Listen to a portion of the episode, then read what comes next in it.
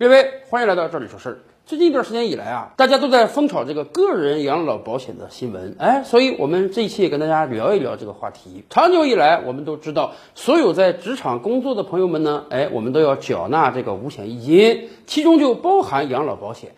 养老保险历来是自己交一份，企业交一份，而且呢，自己交的相对少一点，企业交的相对多一些。这些钱呢都会汇集起来，当我们退休的时候就能领到一份退休工资了。但是我们以往也说啊，作为一个现代人，我们要花钱的地方很多。每个人每个月缴纳的养老保险，固然你退休之后会拿到一份退休金，但是很显然，如果你想有一个非常优渥的晚年生活的话，恐怕这点退休金是不一定够的。因此，我们每个人也都会有一定的积蓄，要考虑自己怎么样给退休之后的生活多存一些钱。所以，除了正常有企业帮助我们缴纳的养老金之外呢，以往我们也说了，有一些企业人家不错啊，人家可能这个经营多年，利润比较高，对员工很优待，所以呢，人家搞了这个企业年金啊，企业年金相当于企业又帮你存了一份养老金，然后呢，你退休的时候就可以取出来，退休工资就可以多一些。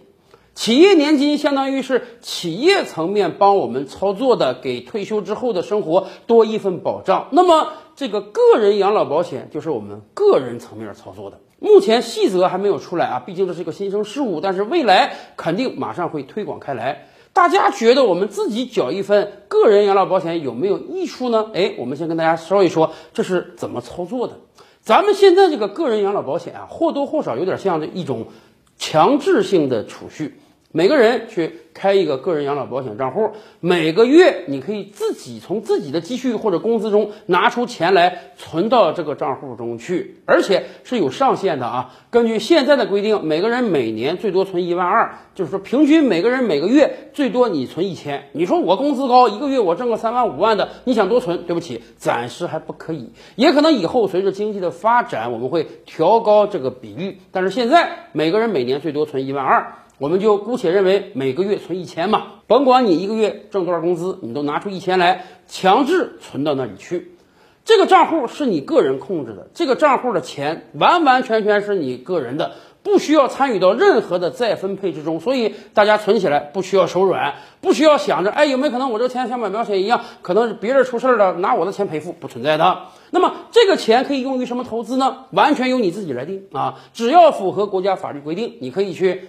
买定期存款，你可以去买理财，你可以去买未来推出的各种各样的养老保险基金和投资基金。但是，当然，相对而言，国家会规定这个个人养老保险账户中的钱啊，它这个投资应当是相对比较稳健的啊，不能去投一些风险比较大的项目。那样的话，不利于大家退休之后拿到一份稳定的养老金。当然，既然是个人养老保险，它不是存款，它就有一个特点，什么呢？你可以存钱，你不可以任意取钱。什么时候可以取呢？当你退休之后，你可能存了十几年甚至几十年的养老保险啊，你这个个人账户已经升值积累很多了。很简单嘛，举个例子，每年一万二，那十年十二万，二十年二十四万，再加上过往二十年你这个利息，有人大概测算过，呃，你连续存二十年，可能你存的本金是二十多万，你能拿的时候就已经变成三四十万甚至四五十万了。这确实就是一笔比较大的钱了。根据现行法律规定，你可以一次性把这些钱都拿出来，也可以。按月来拿，当然这个具体的细则还没有出，但总之咱们的原则就是那个钱通通都是你的，但是你没退休之前是不能拿的，你只有退休之后才能拿。这实际上就是在帮我们储蓄啊。咱们今天很多年轻人是非常有理财意识的，哎，我们以往的节目跟大家聊过，现在有很多年轻人竟然去把这个古老的存折都拿出来了。为什么要用存折呢？哎，有人说我这个钱放到微信、放到支付宝里啊，我不把它当钱，我真是看好什么我就买什么，很快的钱就花光了。可是我这个钱如果存到存折里，甚至甚至我像这个七零后、八零后那样，每个月存个几百、一千到存折里。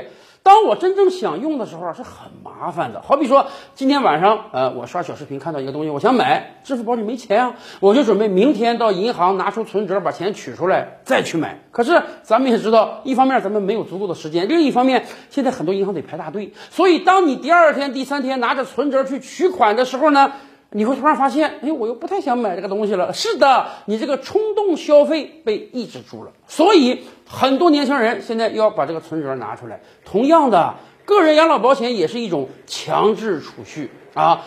帮助我们养成这个习惯，每个月存一千块钱啊，到退休时候再把钱拿出来，而且在此期间呢，你还可以研究各种各样的理财啊、基金啊，哪个比较稳健、回报高，你可以去买，你这个资产可以保值增值。当然，也有人说，如果它只是这样一种强制储蓄的话，那我为什么不自己去存呢？因为很显然。任何一个人现在都可以开设一个银行账户，然后每个月往里存一千。只不过跟个人养老保险不同的是，你可以随时把它拿出来，它就是少了一个强制啊。那如果个人养老保险只有这样这点作用的话，那我干脆自己存算了。不是的，个人养老保险有一个非常大的好处，跟你自己存钱不一样。什么好处呢？它是可以减税的。虽然今天细则还没有出台，但是相比于其他国家正在推行的政策，很显然，未来个人养老保险这块是会把个人所得税给免掉的。今天我们很多人是要交个人所得税的，你只要月工资超过五千，你就要交纳个人所得税，而且呢，你的工资越高，你交纳个人所得税的比例就越高，哎，封顶的大概要百分之四十五。